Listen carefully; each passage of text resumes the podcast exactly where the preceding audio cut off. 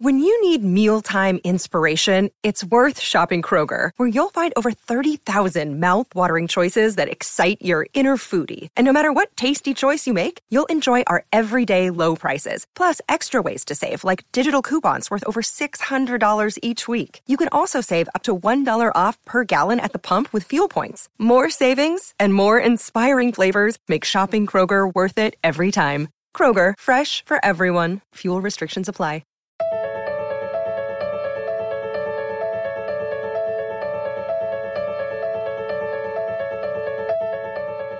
Oh my goodness, Brandon Harvey here. Welcome to this week's episode of the podcast. Before we get started, I just wanted to say if this intro sounds, you know, like the audio is a little bit different than normal, that's because I'm recording this from my hotel room, buried in blankets for audio purposes in Egypt. I am currently in Sharm el Sheikh, Egypt, with the rest of the Good Good Good team. And we are here getting to know incredible people who are attending this conference called the World Youth Forum. And it's just been incredible meeting so many inspiring people from around the world who are doing impactful work and hopefully, you know, creating some connections that'll lead to some amazing podcasts and some articles in the newspaper in the future. And so I don't know. I just thought that was exciting. It was fun. If you follow us on Instagram at Good Good Good Co, you may have already seen some of the fun stories and photos we've been sharing. Definitely go check that out. I'm just super excited about this week's episode of the podcast. I had this conversation last week right before we flew out. The cool thing about this guest is that every person listening to this podcast has probably already heard our guest's laughter and seen her joy and experienced some kind of connection with her in some sort of way. The woman that I had the privilege of speaking with on the show is known for her online debut on Facebook back in 2016, where she just went absolutely viral. She's known to most of us as Chewbacca Mom, but her real name is Candace Payne. And I'm sure you remember the video of Candace putting on this Chewbacca mask in her car and then just joyfully laughing for minutes and minutes and minutes. And this just went viral in the early days of Facebook Live. And I think that most of us, when we watched that video, we loved it. We smiled. We giggled when we saw her on James Corden's Carpool Karaoke. But that's where most of us stopped right there. But it's interesting because there's still so much more to this person who made this video. And it's really beautiful and interesting because there is so much more to Candace's story beyond this little moment that we all saw collectively together.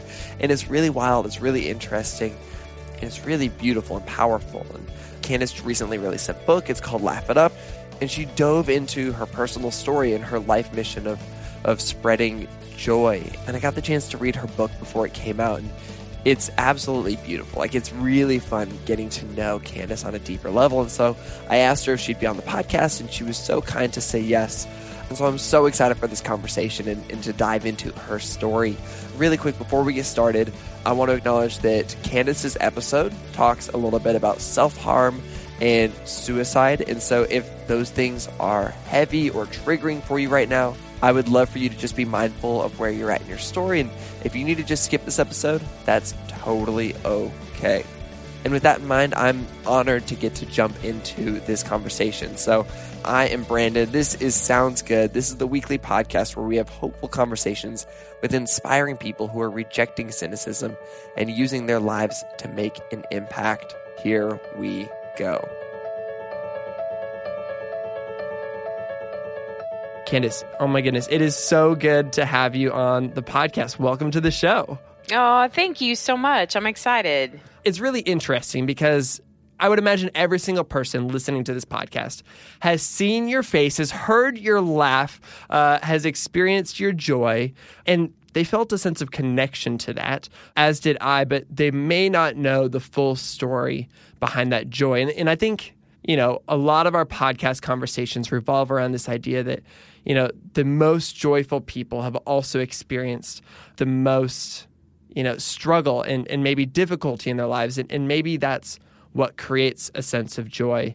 And I got to read your book and it's absolutely beautiful and, and, you dive into your story. So it's so fun to hear this context. And so before we dive into the entire context of, you know, your life, I would love to just, you know, start the story at the beginning of that week where you decided to go live on Facebook with the Chewbacca mask and just talk about the context of that week. You know, I would imagine it was a normal week. What was going on in your life at that time? Well, it was my birthday week, and I don't know about you, but um, I believe when you get a certain age, you just you get to have a whole week for your birthday. It's not just yes. a day anymore and then I also know too that it, the older you get, that time gets even more. So you know, by the time I'm 40 here, I'm pretty sure I'm going to have a whole birth month. Good. And then by um, 50, I'm just going to celebrate every year. So Perfect. like it's just my year. It's the year of my birth. Um, but I I literally was living off of gift cards and birthday rewards and didn't have a penny my name the day that I got that Chewbacca mask. I had made a return at Kohl's. And like any good mom, you know, I didn't find anything that fit me. And so I thought, well, I'll just go look in the toy section, something for the kiddos. And I get over there and I cannot remember precisely what body part bumped into that Chewbacca mask, but I know that I ate some tacos earlier, but I should have not made that sound.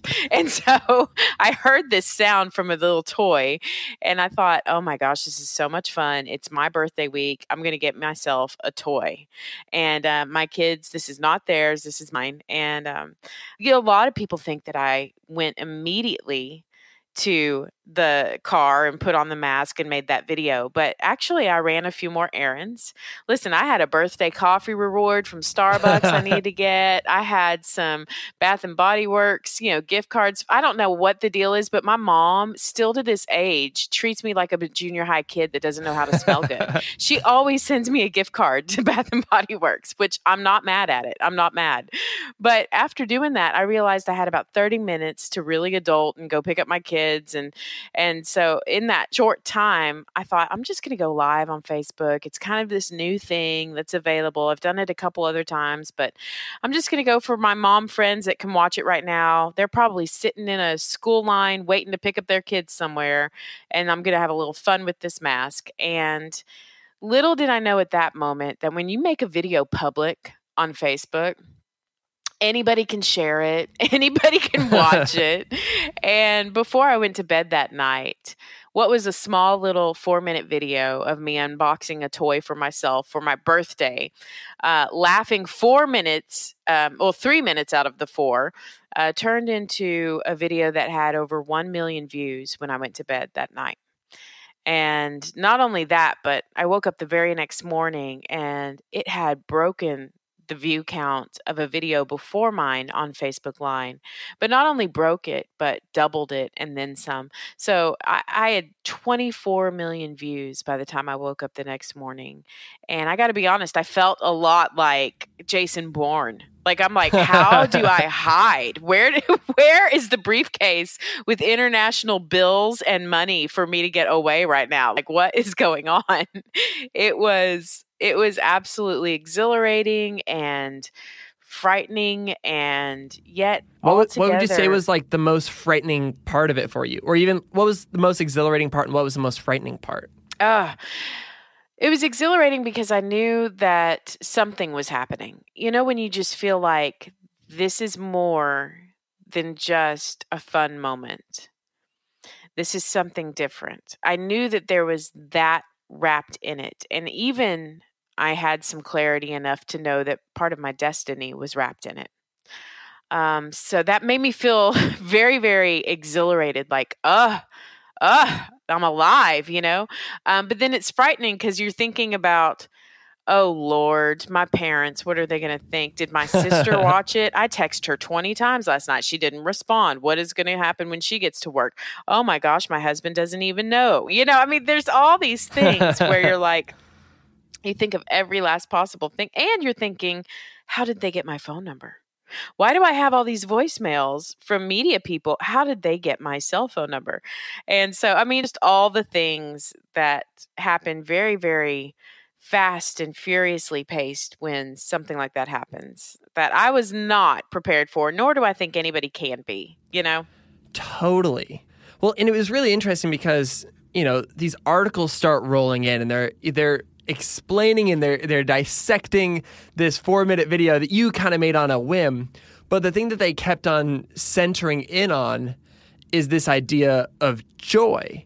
And I, I think it was a really, really special thing because it really was unique how, you know, this thing that you'd put online was just this truly authentic, real good thing. And it, it wasn't the type of feel good stuff that you normally see kind of going viral. It's not the puppies and kittens videos. There was something a little bit more to it. You know, in your video, at the very end of your video, you know, you talk about, you know, the little joys of life, but how did that resonate with you when you were seeing all these headlines, you know, with your picture on them that just kept on saying joy, joy, joy, joy, joy? Is that how you were? Yeah. Well, yeah. What was that feeling like at that time? You know, I really didn't have an agenda to start a joy movement or to be a voice that would just say, hey, let's bring joy back to the world. It's really one of those things that I often, before this moment, had undervalued in myself and I'm I'm just going to be mm-hmm. very vulnerable here. Like I knew that I was a fun-loving person and I knew that I intrinsically like I just something in me always wants to bring fun to a room. Like my husband and I have joked for years. The movie Tarzan, the animated one with uh, Rosie O'Donnell, is that monkey. She comes in the room in one scene and she just sings the fun has arrived you know and my husband says that almost every time i walk in the room and we joke about it because he's like look the fun has arrived and it's now become a joke that we say in text when we're in a really boring place. If i walk in he texts me hey at least you're here with me. My fun has come in the room.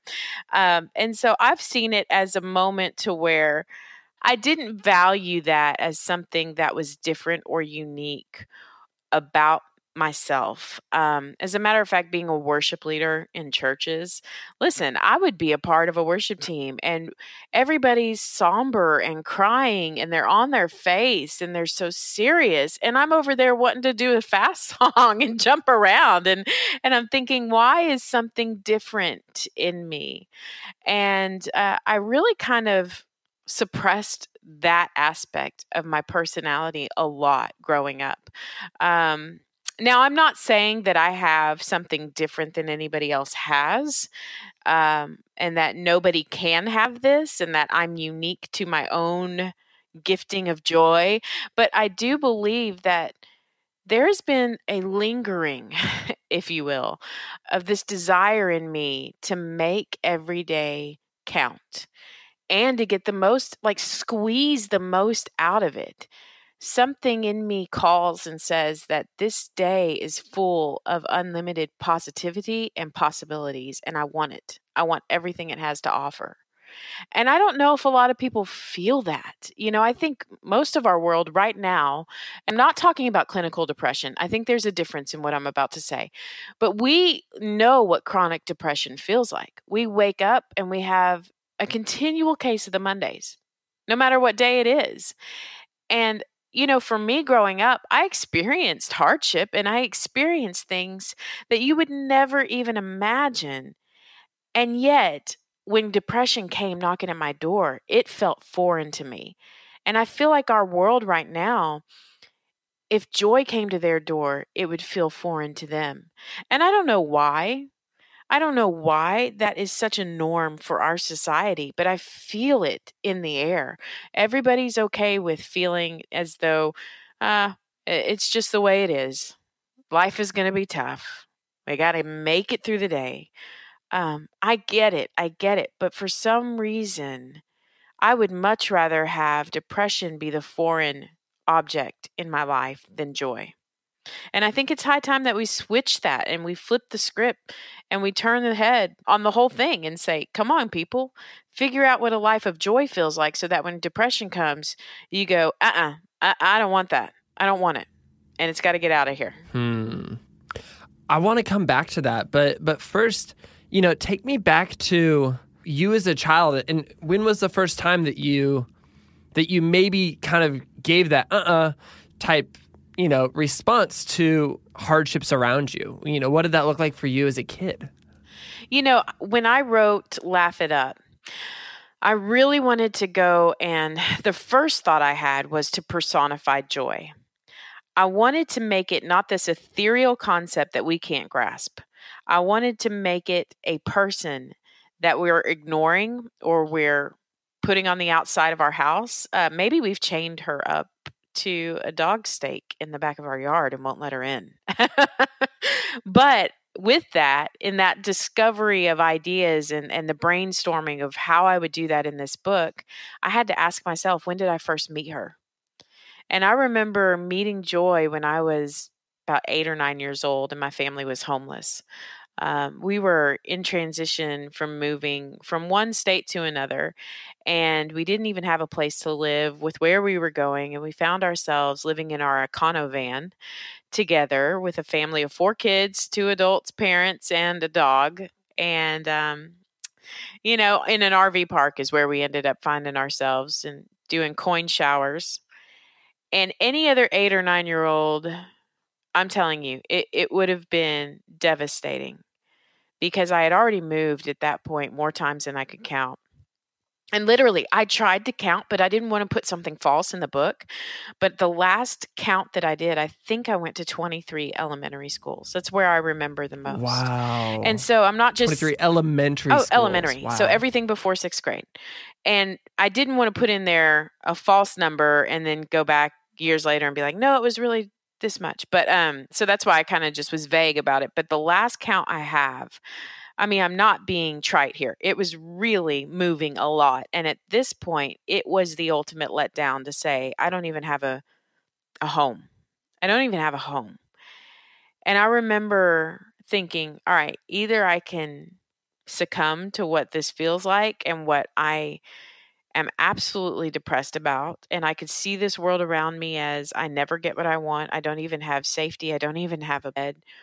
Or I could find places to play and I could make whatever circumstance around me an adventure instead of a trial.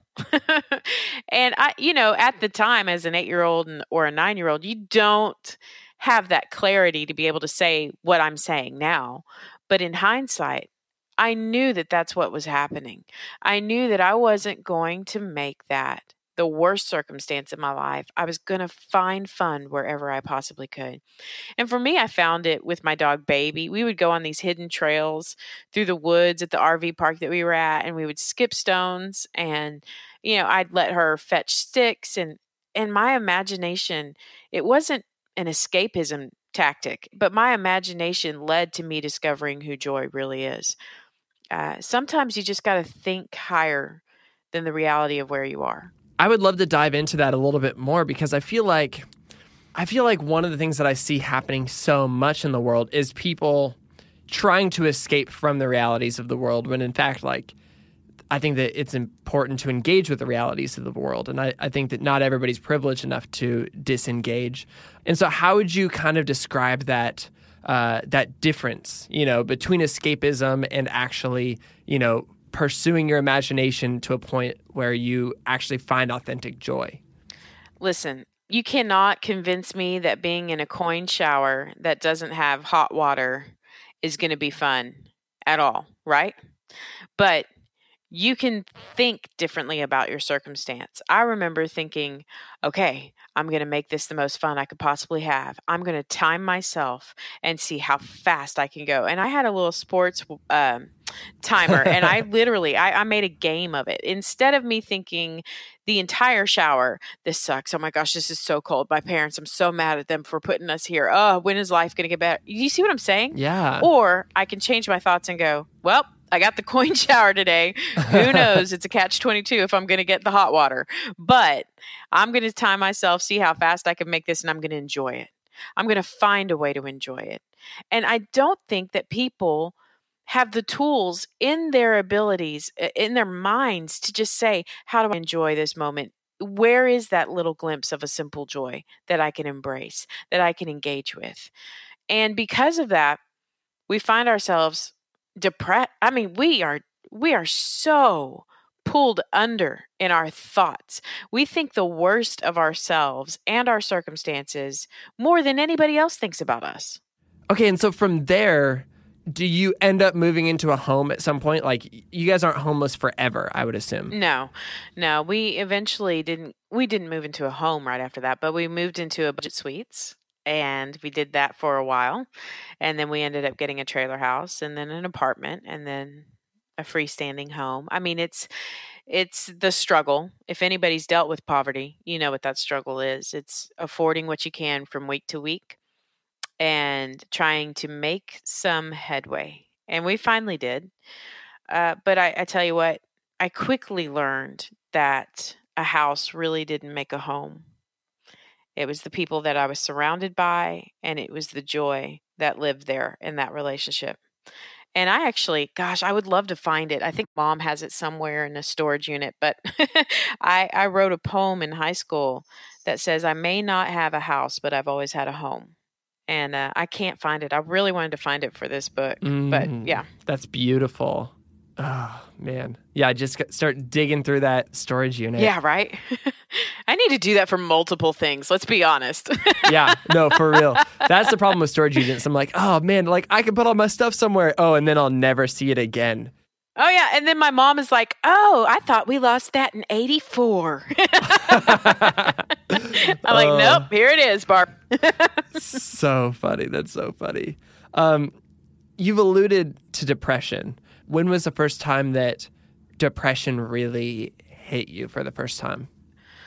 Well, I remember it because it was foreign to me. Um, and I talk about it in the book in a moment that was in my college years. Now, here's what's ironic is those of my closest friends in college are probably going to be stunned to know that I was dealing with this behind the scenes because in college I was the happy go lucky. I mean, and not only that, but I was like I was in full force of being on all the time. Uh, my desire at that point was to be on Saturday Night Live. I mean, everything I was doing was trying to get that to happen. Um, so I was doing stand up comedy on weekends. Wow. And I was, yeah, I mean, like I was, I was trying hard, y'all. And, um, yeah. um, and so I thought it was my responsibility to be the comic relief everywhere I went. Yeah, to bring the fun. Oh yeah, yeah, yeah. And the irony in all of that is that um, I really am fun by nature. I don't have to try. you know, it's it's kind of like, but this effort, it felt so. Um, it felt really just vain. And here's why: for the first time in my life, I wasn't the funniest.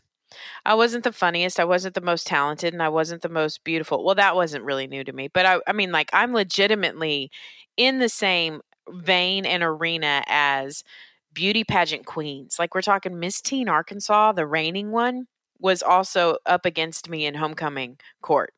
Um, and, and you're talking about these gorgeous young women that are 18, 19, 20 years old and they're groomed for this moment, you know, and I'm standing next to him like, I hope my dress isn't tucked into the back of my pantyhose because I just went to the restroom, you know.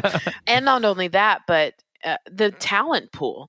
I mean, it was the first time that I was surrounded by not only one or two talented musicians, but I mean, 20 to 40 talented, incredible musicians. And not only that, but actors and actresses. And, and you know, when you go to college and you're majoring in that, you have that kind of pool of those same like minded, gifted, and talented abilities. And I had never really compared myself against anything or anybody else. And this was the first time that I found myself doing it in my thoughts every single moment of the day. And I'm telling you, that old adage, comparison is a thief of joy, it was becoming my reality. It was stealing every ounce of joy that I knew during this time were you ever kind of conscious of this comparison thing? Like were you ever even like quoting yourself that old adage of comparison is a thief of joy? Or was it was it completely over your head? Well i think everybody's responsible for the things that you think. But uh, i knew something was off and i knew it was off kilter. But the desire for me to be loved and accepted was way higher than the desire for me to really figure out who I was and, and stand in that confidently. You know, comparison calls us. It, it, it, I talk about it in the book as a frenemy of joy. You know, comparison looks good on the outside, and really looks like she has your best interest at heart if you're going to personify her as well. She looks like, hey, girl, I'm just giving you a good measure of where you need to be in life and do your best and be the best you. I'm rooting for you. So let's look at somebody else that may have their act together and you get your crap together like them. Um, but the reality is, is anywhere that you compare, you end up falling short always always. And not only that but what you think you're doing to be a better you and to compare yourself or grade yourself or or give yourself a measure it really puts on you this ugly ugly word that i hate and it's the word enough. It's this desire to to measure up to somebody else's expectations and it never really shows you a clear true spotlight of who you are and your strengths, your weaknesses, and to own them. You know, it's okay. A lot of people think that I have um, self-deprecating humor, which makes me laugh because because they didn't know me back in the day when I was doing stand-up. I had some self-deprecating humor, and it was bad. But there is a big difference with self-deprecation or being self-aware. And I know confidently what my limitations are my weaknesses are, but I also know what my strengths are and the things that make me completely unique and beautiful and wonderful too. And I own them all. And when you own them, goodness, comparison doesn't have a foothold anymore. That's amazing. But at this time, you know, is this something that you were able to realize in college or did you have to hit a wall before you kind of came to this place of of a little bit more awareness oh there was just a low moment that absolutely opened my eyes um, i was blind to what was happening and comparison had such a grip in my thought life that i had actually won homecoming queen I'm not even kidding you. One homecoming queen. And instead of feeling as though these people loved me and they loved who I was. I felt as though I was the butt of everybody's joke. And my thoughts spiraled out of control that, that I won Homecoming Queen, so much so that I found myself with a pair of kitchen shears just trying to cut uh, in my arm to see how deep I'd go before I hit a vein. Um, I wanted to just take my life and end it. I was tired. I was so tired. And I can't explain unless you've been there. And I believe more people have been there than they'd like to admit. Um, but once you start having thoughts of taking your own life, they spiral so quickly. And not only do they spiral downward so quickly, but they move to action swiftly.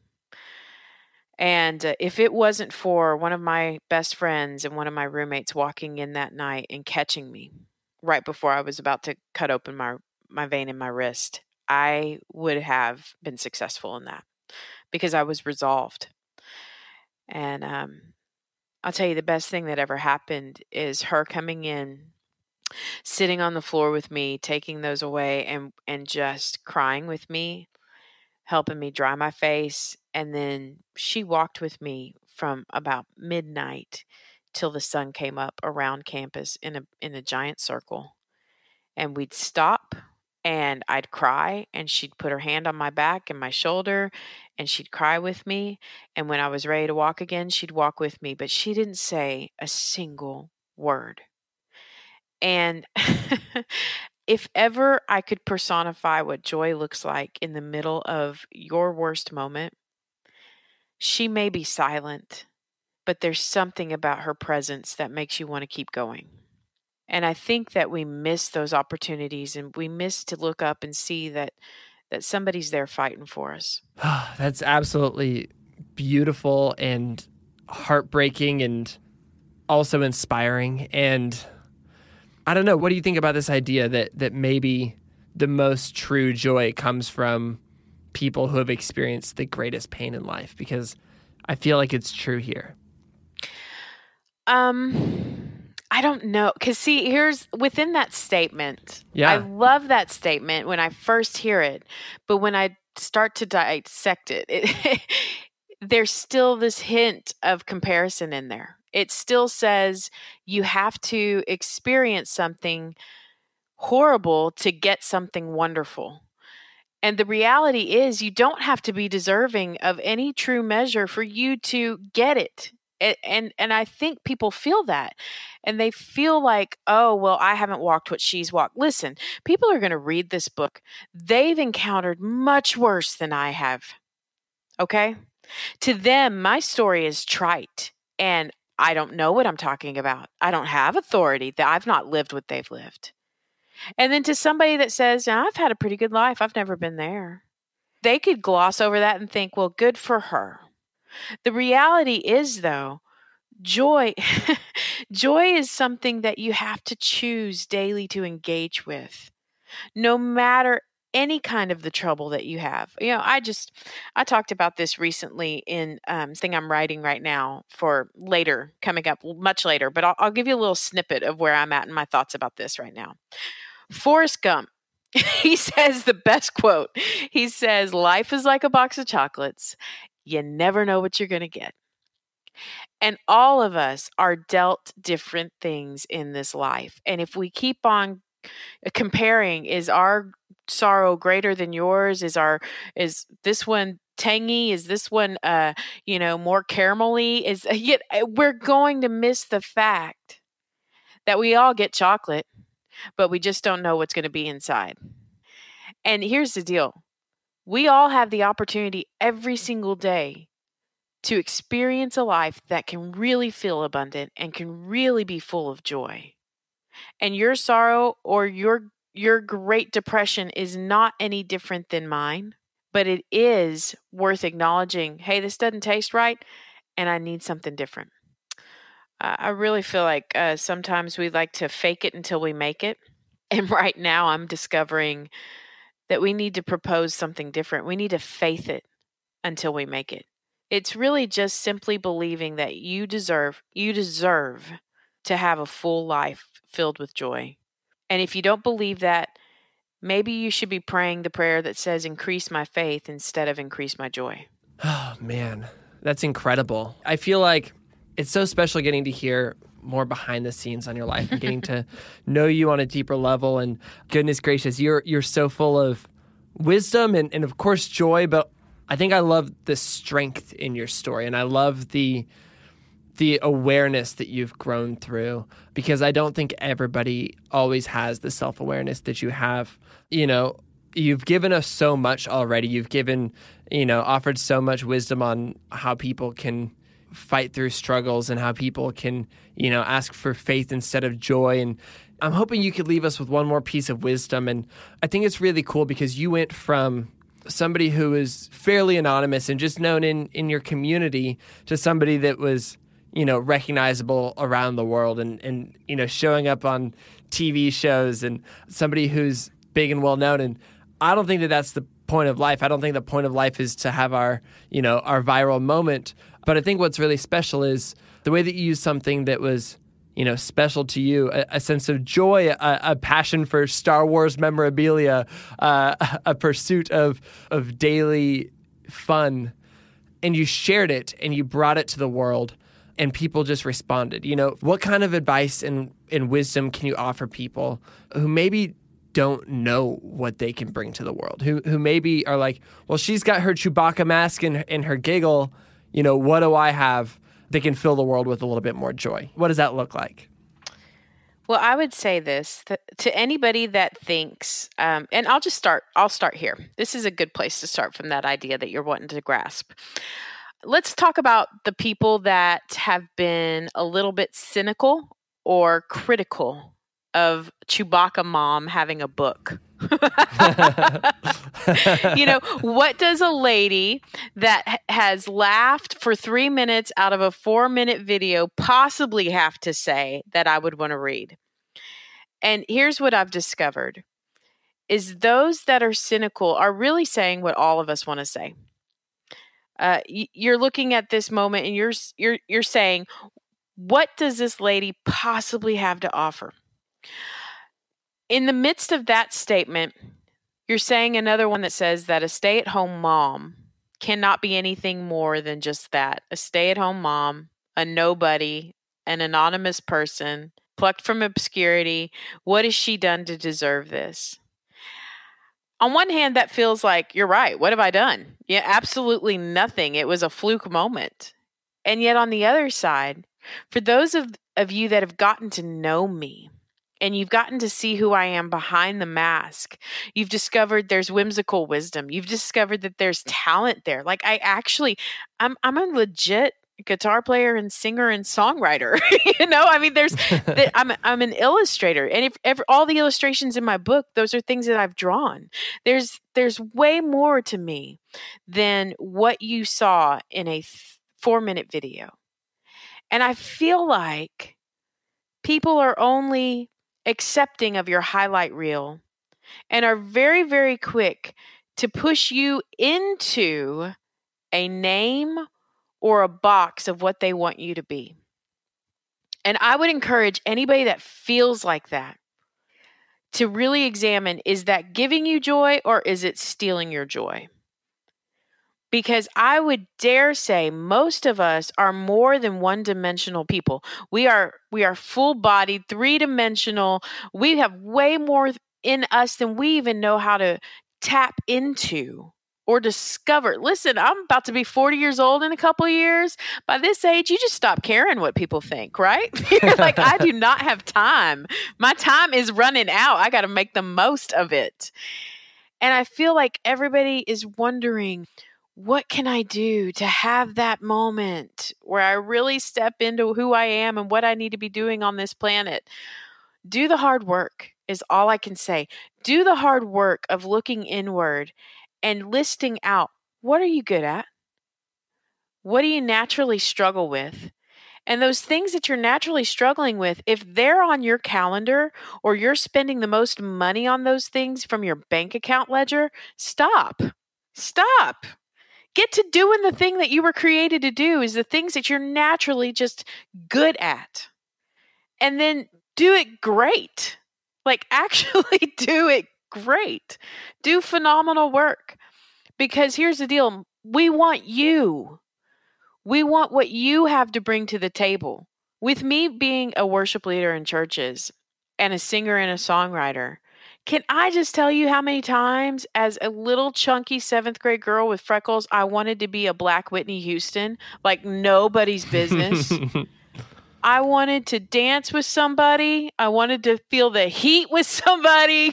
I mean, like I was singing her songs like it was oh, going out of style. And the irony is is that God created me to be somebody completely different. And yes, he would use my voice to reach the world, but not in a way that I would ever suspect. Because he created me, my center, my core is bringing fun, it's bringing joy. And when I discovered that, the viral video was just a byproduct of the things that were already working on the inside. So I would just tell people work on the inside, discover who you are, and listen. If you don't like something about yourself, it's okay. Find the things that you do like about them and get better at those. And then those things that you don't like about yourself, I tell you what, the more, the more you build up your strengths, your weaknesses you'll look at and go, you know, it's probably good that I'm not strong at that because I can't use that for what I'm really supposed to do. So, that's my advice for those that feel like, where's my Chewbacca mom moment? Where's my stepping into what I need to be doing in life? And how do I get, you know, a viral video? Well, first, may not come through a viral video my best friend in college sat with me about two weeks after. And this is the same friend that walked with me the night that I tried to commit suicide. So she sat with me in a coffee shop about two weeks after the video went viral. And she said to me, Candace, I always knew the world would find you. I just never could have guessed it would be this way. and we laughed and we laughed about it because I was like, You're so right. You're so right. And it's the thing is that when you let go of expectation to be anything other than yourself, your moment's going to come and it'll be much better than any way you could have forced it to be. I'm going to say one more thing, and I just feel like I'm supposed to because I feel like that's talking all around really what this core statement is. Anything that you obtain through self promotion, you have to sustain through self promotion. So be okay with allowing God to write your story. He writes it so much better than you.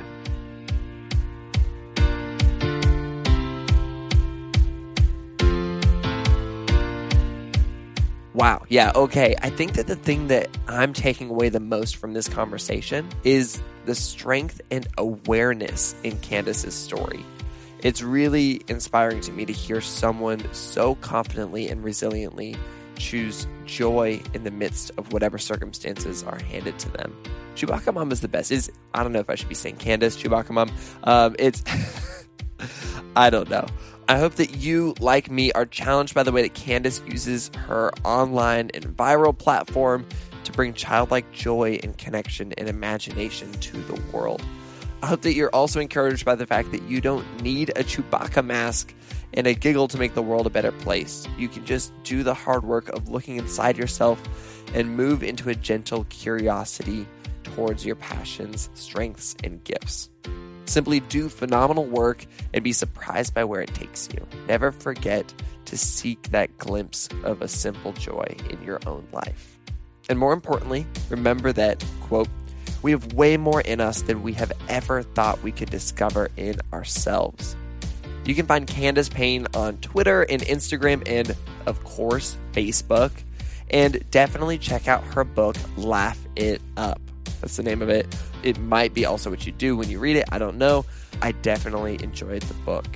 If you're new to Sounds Good, we'd love for you to stick around, listen to another episode, two episodes that, you know, you might connect with if you enjoyed this episode.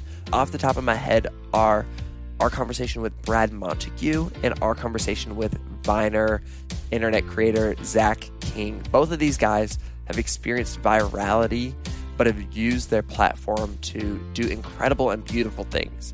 I think you'd really enjoy the conversation. So dive back into the archives. You can find all of our episodes on Apple Podcasts, Spotify, and wherever you listen to podcasts. This podcast is created by me, Branden Harvey, as a part of Good, Good, Good, a community that believes in the power of celebrating good news and becoming good news. Thank you so much to Chad Michael Snavely and the team at CM Studio for editing and mixing the show. And thank you so much to Christy Karenbrock for all of your production support. You can find lots more hopeful stories that we share throughout the week, every single week, by following us everywhere at Good Good Good Co. Good Good Good Co. We also create a beautiful quarterly newspaper that celebrates the people, ideas, and movements that are shaping the world for the better. Goodness gracious, you're going to love it. Subscribe now, and you know, you'll totally find out about some of the inspiring people that we're meeting with here in Egypt this week. You can find out more about the newspaper and everything else we do at Good Good Good at goodgoodgood.co. And on that note, that is a wrap for this week's episode. Go out and do some good this week, and we will be back next week with another inspiring story from an incredible person. Sound good?